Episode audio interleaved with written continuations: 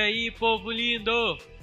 Esse é o Projeto de Vida Vitoriosa 2021. Fique à vontade, sinta-se em casa e seja mais um vitorioso em Cristo Jesus. Ó, oh, não perde os outros, hein?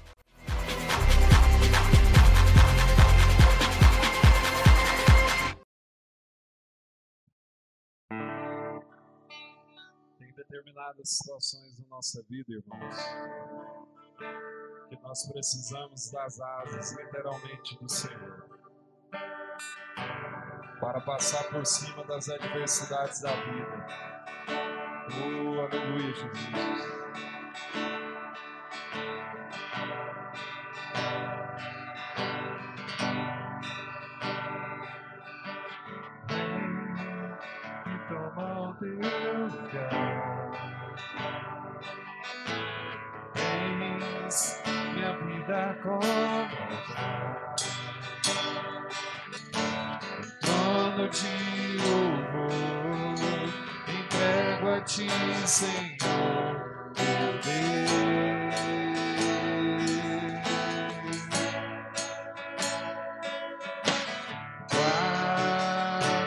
teu coração. Teu jardim particular.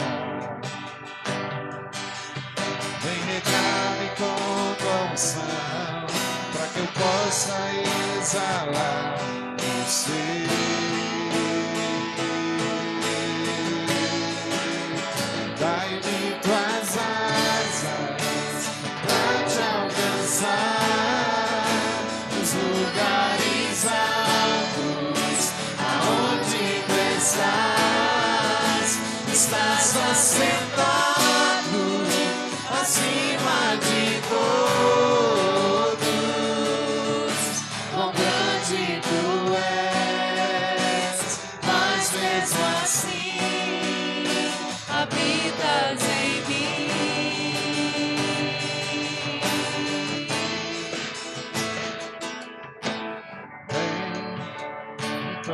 Deus. Vem, Senhor, nessa noite.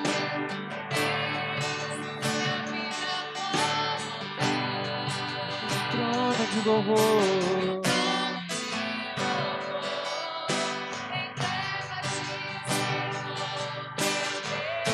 Meu Deus, meu Deus, meu Deus.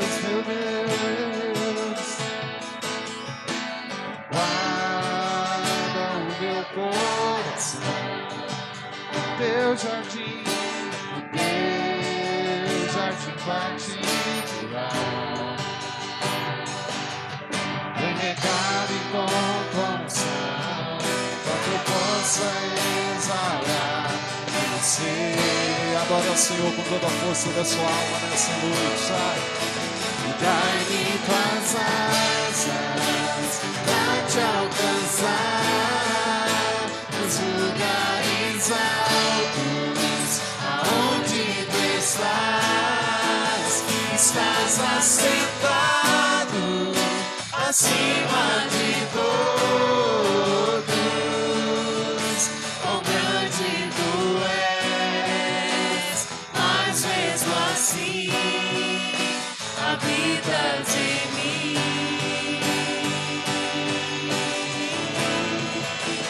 Dá-me as asas pra te alcançar nos lugares altos, aonde tu estás, estás assentado acima de todos.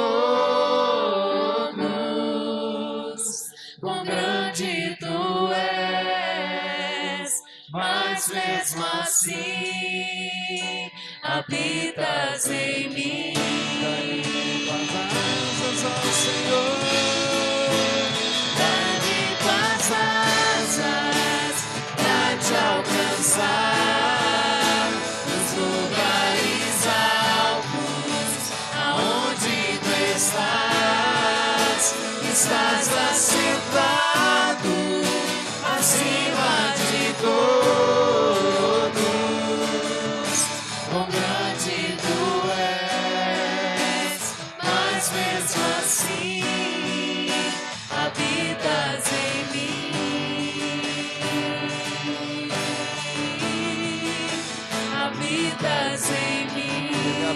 você. Diga nessa noite. Oh, Habitas em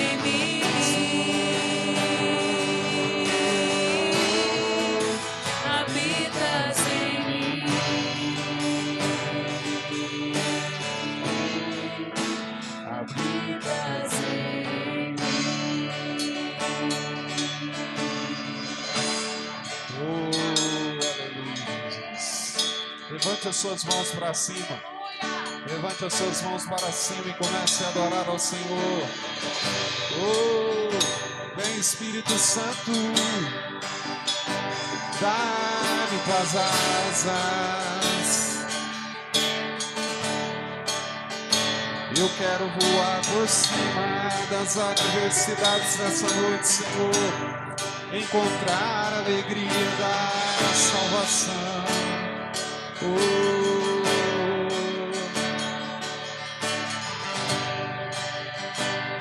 Diga sim ao Senhor.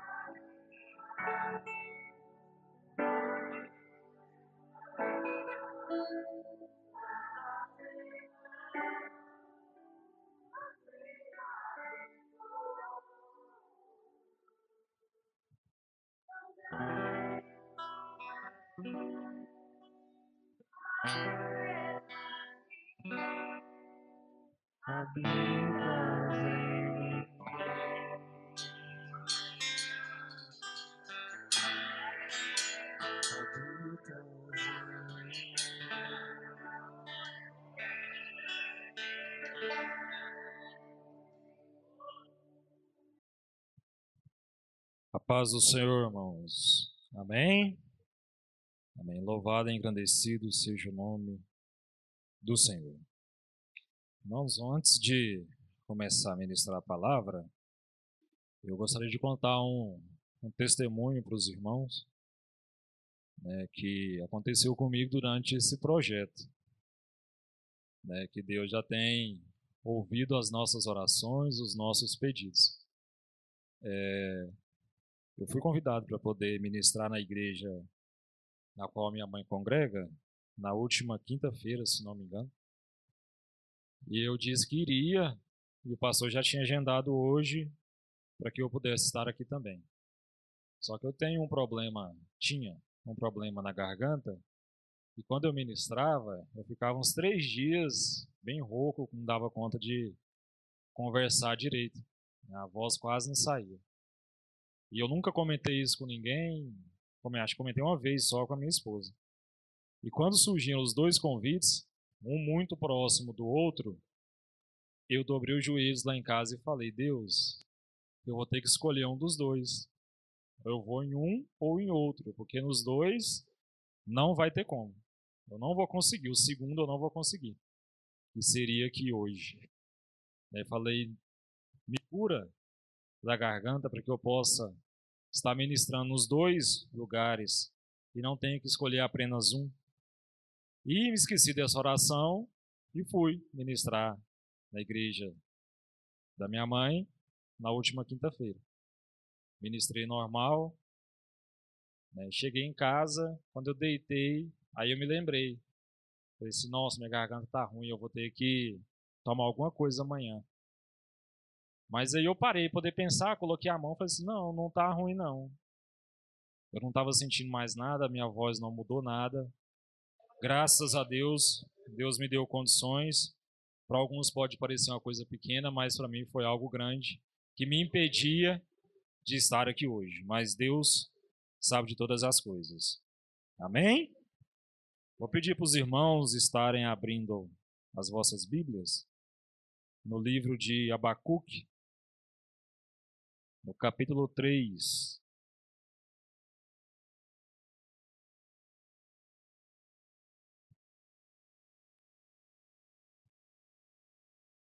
Se você pudesse colocar de pé.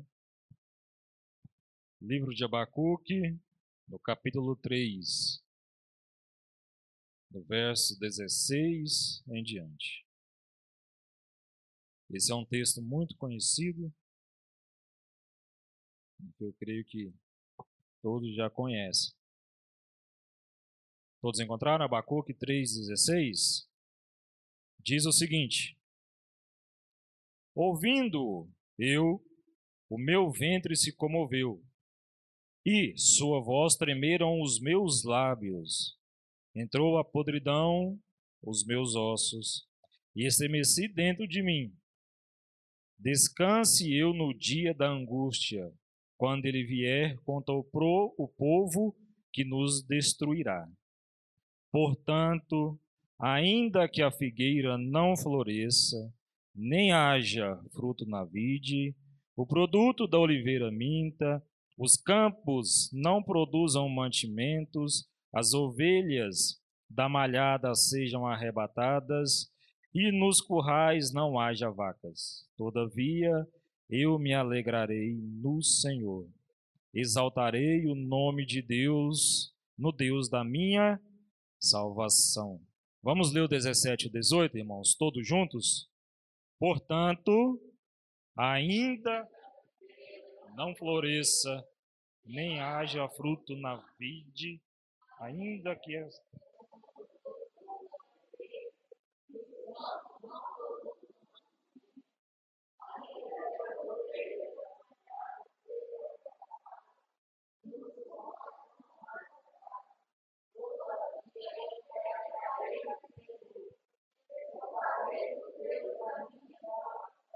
Amém. Glória a Deus. Podeis assentar. Acompanhando as ministrações desde o primeiro dia, né, Deus já havia colocado essa palavra no meu coração. E eu comecei a falar, meu Deus do céu, mas os outros pregadores estão pregando a minha palavra. Tem um negócio errado aí. Aí ontem, também da mesma forma, eu falei, mas, mas né? Mas aí gente, nós vemos que estamos atendendo a voz de Deus e tudo indica para um só caminho, para uma só direção. Amém? Hoje nós estamos representando o mês de agosto, né, o mês 8, e para mim é um, não poderia deixar de mencionar, todos os meses do, do ano são especiais, porque Deus nos dá, nos dá a condição de vivermos ele. Mas em especial, o mês de agosto, ele muito me alegra, porque foi o mês no qual Deus escolheu para me dar minha companheira, né? Não poderia deixar de fazer essa observação. Te amo, viu, meu bem? Louvo a Deus todos os dias por ter colocado você no meu caminho. Amém? Irmãos, vamos voltar aqui para a palavra. Nós vemos aqui no capítulo 3 de Abacuque que ele está fazendo uma oração. Ele está clamando a Deus por algo. Ele está intercedendo pela nação de Judá. Lendo o livro de Abacuque, estudando ele, que é um livro pouco mencionado, a não ser por essa parte do versículo 17 e 18, eu vi algo muito interessante. Abacuque fala aqui, nós vamos falar, uma das frases mais importantes que nós temos para os dias de hoje e que, em outras palavras, ela vem sendo falada aqui desde o primeiro dia. Então, ne, especificamente nessa parte, Abacuque está orando, Abacuque está clamando, Abacuque está pedindo algo para Deus, ele está falando com Deus, está expondo algo. No versículo 18, ele está adorando, ele está rendendo graças, ele está dizendo: ainda que a figueira não floresça e não haja fruto na vide, eu o adorarei. Independente da circunstância na qual ele saberia que eles iriam entrar, ele está afirmando que ele adoraria ao Senhor. Ele adoraria ao Senhor, ele exaltaria o nome de Deus, ele clamaria a Deus, independente da circunstância independente da situação, independente se Deus iria respondê-lo ou não. Aí nós entramos lá no livro de Salmos, agora no capítulo 3, no versículo 4, que já foi pregado aqui também. O Senhor do seu santo monte, com a minha voz clamei, e o Senhor me ouviu do seu santo monte. Em momento algum, já foi dito aqui, Deus diz que escutou Davi. Em momento algum, Abacuque reforça aqui no, cap, no versículo 18, capítulo 3, que ainda que não haja provisão divina, ele continuaria adorando ao Senhor. Independente da circunstância que você esteja passando, independente da situação, seja ela espiritual, física, material, financeira, continue adorando ao Senhor. Continue conversando com o Senhor. Continue falando com Deus. Porque do seu lado tem o que lá no livro de Marcos ele nos diz. Livro de Marcos, se não me engano mesmo. Que ele deixaria conosco um consolador. Ainda que ele não esteja respondendo do seu lado, está o Espírito Santo colhendo todas as suas palavras, todas as suas lágrimas, levando e apresentando a Deus com gemidos inexprimíveis. Ele apresenta tudo que você diz para ele, tudo que você ora, ele pega, leva aos pés de Deus e com gemidos inexprimíveis ele pede por você. Ele intercede por você. Ele é o nosso consolador, nosso admoestador, nosso ensinador. Como diz no livro de Mateus, tudo o que nós pedirmos a Ele, Ele irá nos dar. Ele irá nos ensinar. Deus diz que se nós pedirmos, até o Espírito Santo nos será dado. Se nós pedirmos, se nós falarmos com o nosso Criador. Abacuque está afirmando aqui que ele iria adorar a Deus em qualquer circunstância. Por quê? Se nós formos lá para o capítulo 1, se não me engano, versículo 3 ou 4, ele vai dizer que o povo de Judá está condenado, que os caldeus estão vindo para levá-los cativo, para destruir tudo aquilo que eles construíram ou tinham. Por quê? Era uma forma de Deus castigar o povo, porque eles haviam se distanciado da presença de Deus. Conjecturando, irmãos, com os dias de hoje, não é diferente. No versículo 5 do capítulo 1, ele diz a seguinte frase. Não, desculpe. É, isso, no capítulo 5, no versículo 1, no, no capítulo 1, no versículo 5. Porque o povo não cria mais. Ele diz: Porque realiza em vossos dias uma obra que vós não crereis, quando vos forem contada. Lá no começo da Bíblia, Noé foi um homem único naquela época que Deus olhou, Deus iria destruir o mundo. Ele olhou, vou destruir, vou fazer tudo de novo, vou começar tudo do zero. Mas ele viu quantos? Um. Um justo. E por isso ele não destruiu a terra. Mais para frente, nós vamos ver os profetas, as profetisas, as juízas. Ele viu Ruth, ele viu Esté, ele viu Débora. Por conta de um, Jó, Deus deu o testemunho de um. Ele diz: Tem visto na terra o meu servo Jó? Numa época de incredulidade, quando a nação assolava Israel, Deus levantou um, Davi quando não tinha mais esperança. Deus levantou um Ageu, Deus levantou um Malaquias, Deus levantou um Abacuque, que esses homens, a intercessão, a conversa, o falar deles com Deus, impediu que uma nação inteira fosse destruída. Irmãos, um homem apenas comum, um homem comum. Noé era comum, Débora, Jó, Davi, Abacuque, Malaquias, Paulo e assim por diante, eram homens e mulheres comuns, que a verdadeira intercessão, o verdadeiro falar, a verdadeira intimidade e o coração dele, segundo o coração de Deus, salvou uma nação.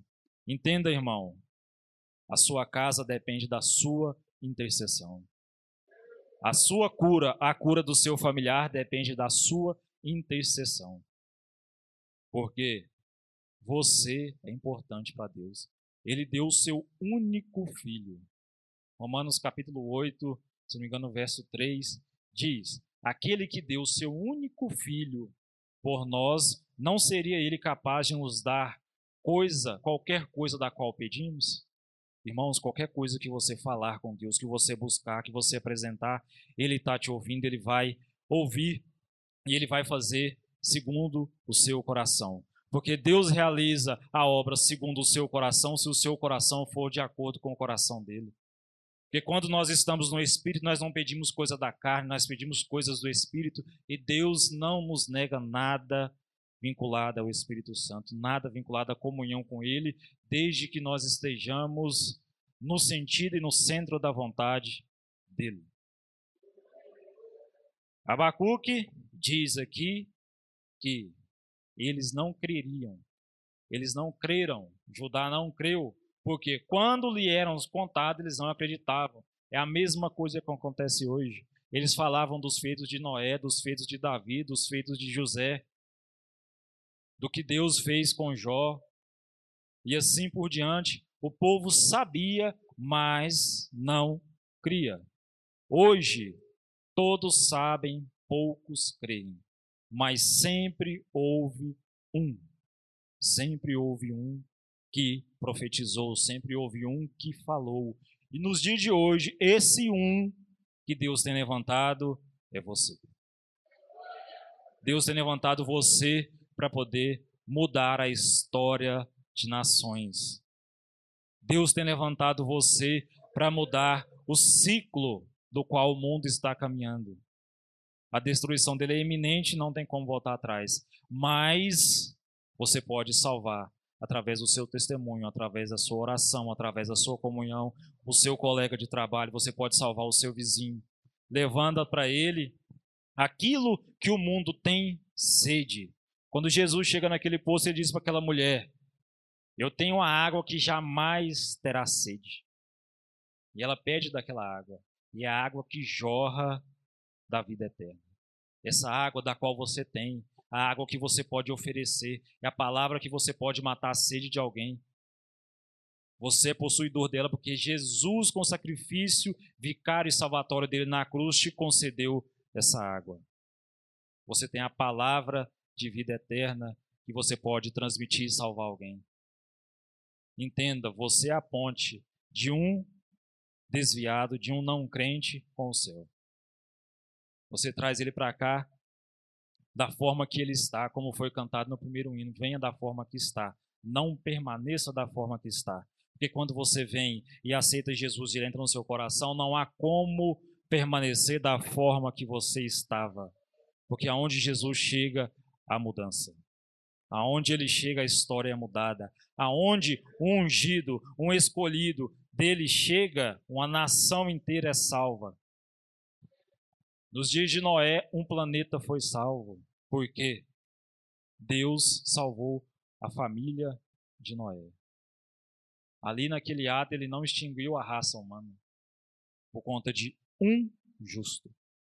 Abacuque aqui diz: mais para frente, no capítulo 1, no versículo 12, a frase, irmãos, que você, quando você for orar para se levantar, quando você for orar para deitar durante o seu dia, usa essa frase.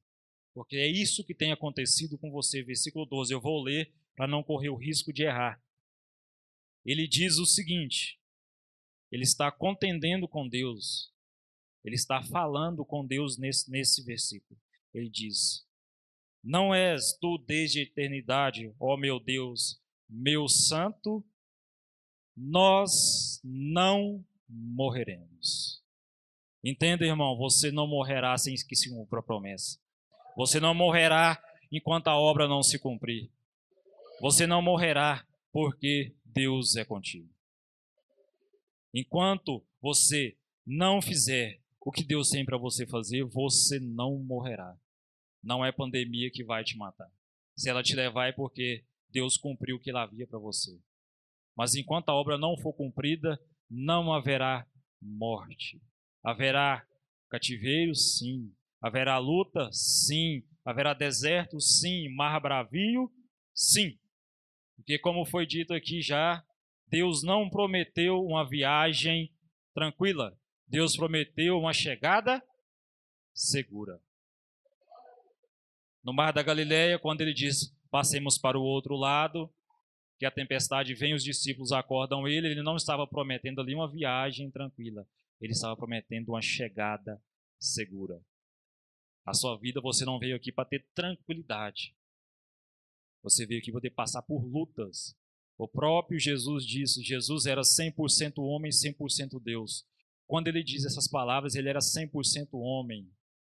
No mundo tereis aflições, mas tem de bom ânimo, porque eu venci o mundo.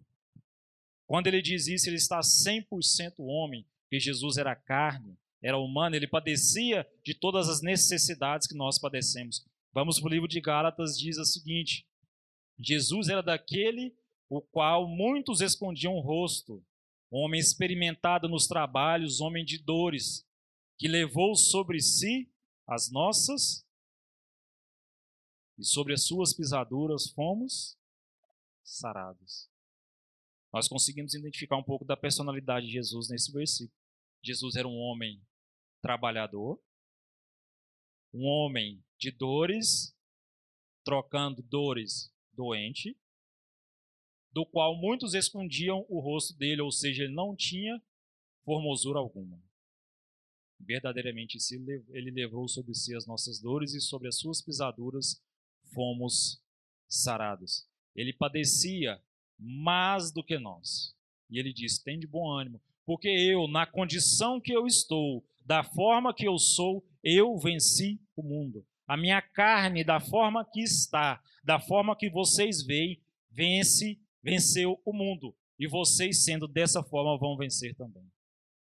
Ou seja, você tem mais saúde do que Jesus tinha. Você é mais bonito. Hoje. Né? Fale isso, repita isso. Eu sou mais bonito hoje. Né, nós vamos receber um corpo celestial, assim como ele também recebeu. Amém?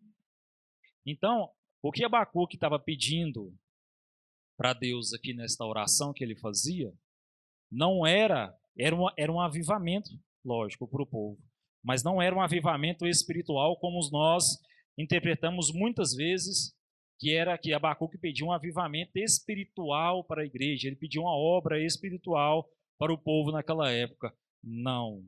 Abacuque pedia para que se cumprisse uma obra.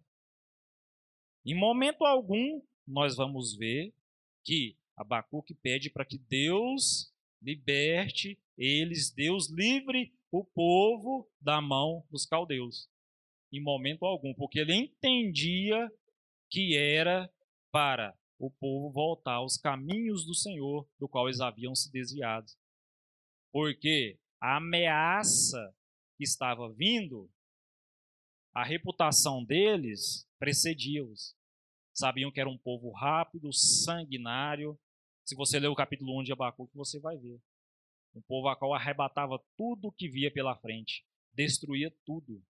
E a notícia de que os caldeus estavam vindo já havia chegado. Então o povo temeu. No medo, nós lembramos de quem? De Deus. Nós, como humanos, temos a mania, né? Mania feia de lembrar de Deus quando as coisas apertam, quando não há mais saída. Deus como último recurso. Coloque ele como primeiro e você não vai precisar de nenhum outro. Deus não tem que ser a última solução, Deus não tem que ser a luz no fim do túnel. Ele tem que ser sua primeira opção. Deus sendo a sua primeira opção, você não precisa de plano A, de plano B, ou desculpe, de plano B, de plano C. Você só precisa chegar e contar para Ele. Porque que quando nós estamos no maior, na maior dificuldade é que nós lembramos que existe um Deus, é que nós lembramos em dobrar os nossos joelhos e falar com Ele. Quando na verdade deveria ter sido a primeira coisa que nós deveríamos ter feito. Falado com Deus. Abacuque aqui, em momento nenhum, ele temeu, porque ele sabia que a palavra de Deus iria ser cumprida. Vários profetas que o precederam disseram que o povo iria cativo. Ele sabia que isso não iria mudar. Mas então ele pediu para que Deus fizesse uma obra. Que obra é essa? Que mesmo no cativeiro o povo continuasse adorando o nome do Senhor. Porque ele sabia que o castigo passaria, a dificuldade passaria, mas o nome do Senhor em momento algum poderia deixar de ser glorificado. Ele poderia ser esquecido como estava sendo. Mais para frente no livro de Malaquias nós vamos ver que o povo esqueceu quando voltou do cativeiro, esqueceu de fazer verdadeira adoração. Esqueceu como era um culto que lá em Esdras foi ensinado. Esqueceu como fazer. E nós vemos em diversas passagens do Antigo Testamento e do Novo também, Deus puxando o seu povo, Deus ensinando o seu povo, porque eles eram tendenciosos, a nossa carne é tendenciosa a esquecer o mal que passamos. Ou então desacreditarmos nos anciãos quando eles nos contam algo, quando eles revelavam tudo o que Deus havia feito, abriu o mar vermelho, fez maná, chover maná no deserto, abriu o mar Jordão, o Rio Jordão. O povo se esquece com muita facilidade. Não se esqueça, irmão, do que Deus tem feito por você. Não se esqueça da onde ele te tirou. Se lembrar da onde ele tirou, da onde você veio, não é saudosismo, nem é viver no passado. É apenas um motivo para que você dobre seu joelho e agradeça mais uma vez pela condição que você tem. Deus te tirou de uma pobreza, Deus te tirou do lamaçal do pecado, Deus te tirou alguns né, do, do mundo de prostituição, da macumbaria, e hoje você está aqui sentado, louvando e engrandecendo o nome dele. Então, ele pede para que Deus faça uma obra naquele povo. Lá no cativeiro, eles se lembrassem do Deus que eles serviam, do Deus que podia libertar eles de lá. Então, eles são, são é, os caldeus chegam e fazem aquilo no qual Deus havia mandado os seus profetas dizerem. Aí eu fico pensando uma coisa, irmãos. Abacuque falou com Deus de uma maneira extraordinária. Nós temos várias passagens bíblicas que os profetas falam com Deus de maneira extraordinária e Deus os ouvia, os ouvia de, de forma imediata. Se nós voltarmos no tempo agora, cerca de 15, 20 anos, era totalmente diferente. Quando se buscava, quando se orava, o poder de Deus caía e era mudado. E por que que isso hoje acontece ainda, mas é mais difícil? Talvez a, a nova geração se esqueceu como é a verdadeira adoração, como é a verdadeira oração. Nós não podemos nos ajoelhar para orar a Deus. Não podemos nos ajoelhar para falar com Deus sem que nós tenhamos duas coisas em mente. Primeiro, um coração contrito, quebrantado, inflamado e repleto de temor por quem você está conversando. Nós não temos que ter medo de Deus, nós temos que temer.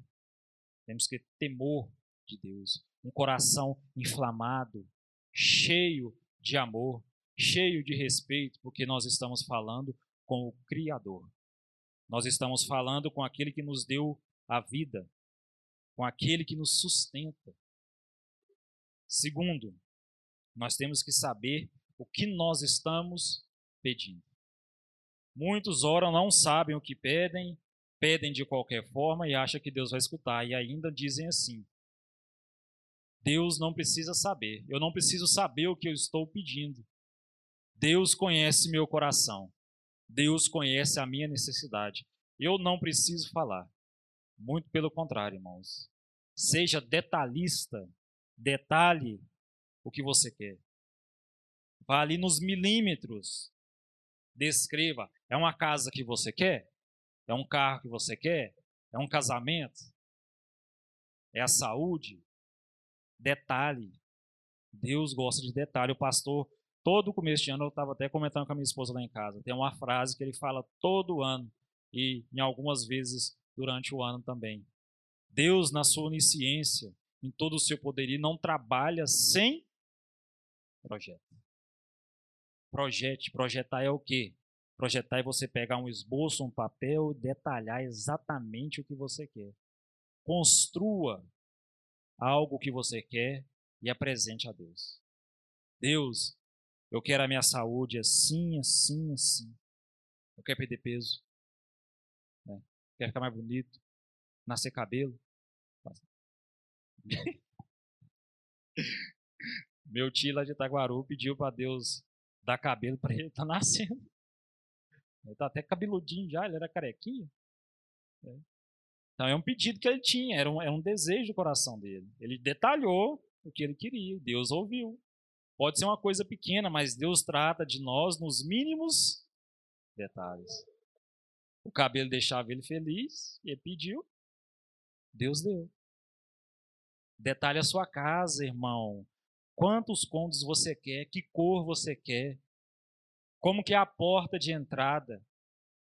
Eu quero uma casa que dá para passar três P debaixo da porta, assim. Um amontoado em cima do outro. Com as portonas, sabe? Eu estou fazendo um projeto, mano. Faça seu projeto. Que carro que você quer? Qual ano? Cor? Modelo? Que jeito que é o casamento, jovem, que você quer? Você que com aqueles véu na cabeça assim, ó, que você tá lá no altar e tá lá na porta, mais ou menos assim. Quer que o seu noivo entra montado num cavalo branco? Vai ser desse jeito. Detalhe, né, Rodolfo?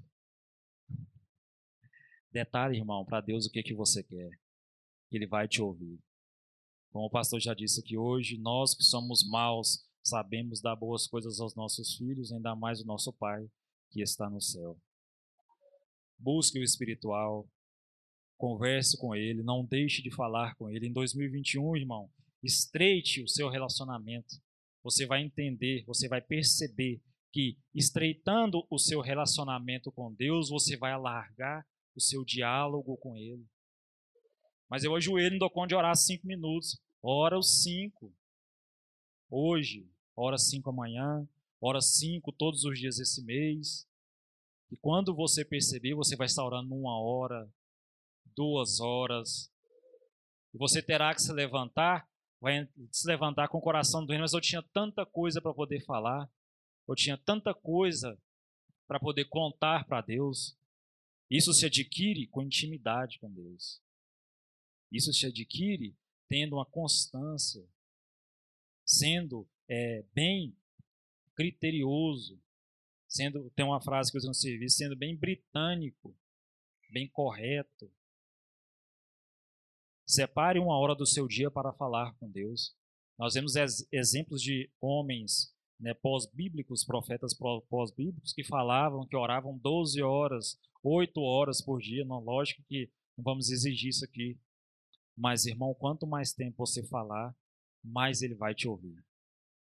E saiba, irmão, que quanto mais intimidade você tiver, você não vai precisar falar que você tem intimidade com Deus. Aonde você chegar, as coisas vão ter que mudar. Aonde você colocar a planta dos seus pés, vão ver algo diferente em você.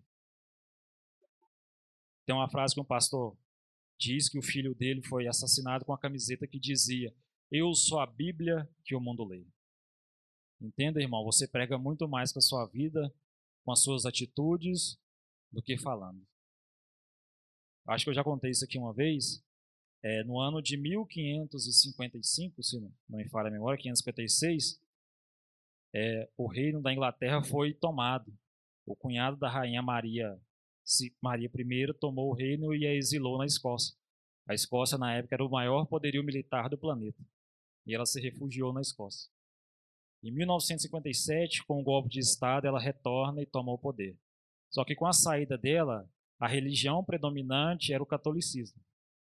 Com a saída dela, o rei estabeleceu uma religião pagã. Cada um seguia a religião que bem entendesse.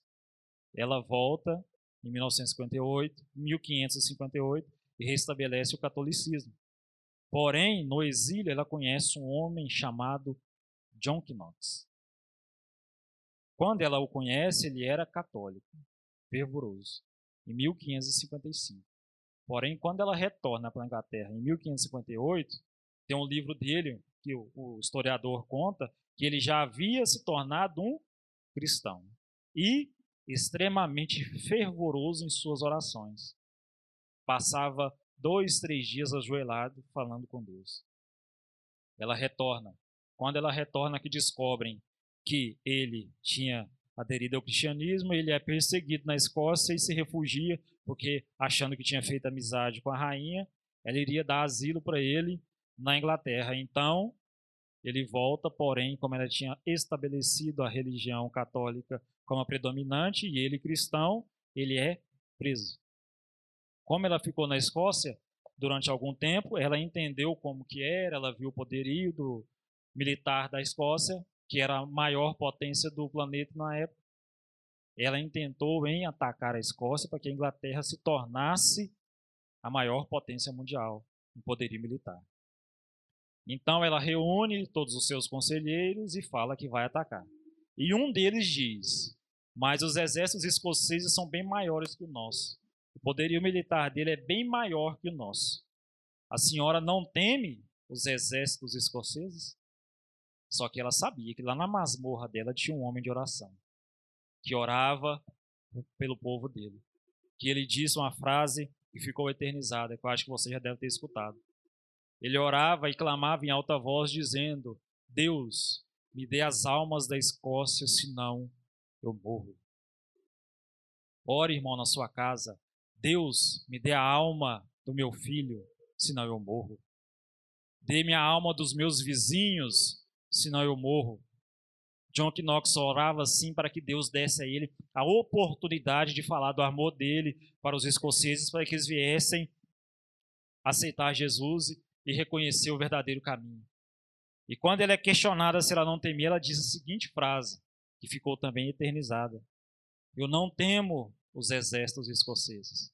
Eu temo sim as orações de John Knox. Porque ela sabia que se uma frase dele que ele pedisse a Deus, eles perderiam a guerra. Ela sabia que o destino da nação dela estava nos lábios e na mente de um homem que estava na masmorra do castelo dela. Irmão, nossas orações têm que incomodar. Você tem que ter um espírito inflamado. Você tem que chegar no lugar e Satanás que está lá, ele tem que saber que você está chegando e bater retirada antes que você chegue. Você tem que ser a luz nesse mundo. Deus te deu isso. E para nós sermos isso, começamos projetando, sabendo que Deus não vai nos livrar do deserto. O deserto, irmãos, vocês já viram que no deserto não tem casa? Deserto tem tenda. Porque deserto não foi feito para se fazer morada. Deserto foi para passar. Você passa no deserto para chegar em um determinado lugar. A luta não foi feita para você morar nela. Ela foi feita para você crescer nela. E você vai passar por ela, independente de qual seja. E não se iluda. Essa que você está vencendo é maior do que a que você já passou e bem menor do que a que está por vir. Então estabeleça forças para que você tenha sabedoria, discernimento e entendimento para lidar com aquilo que está por vir.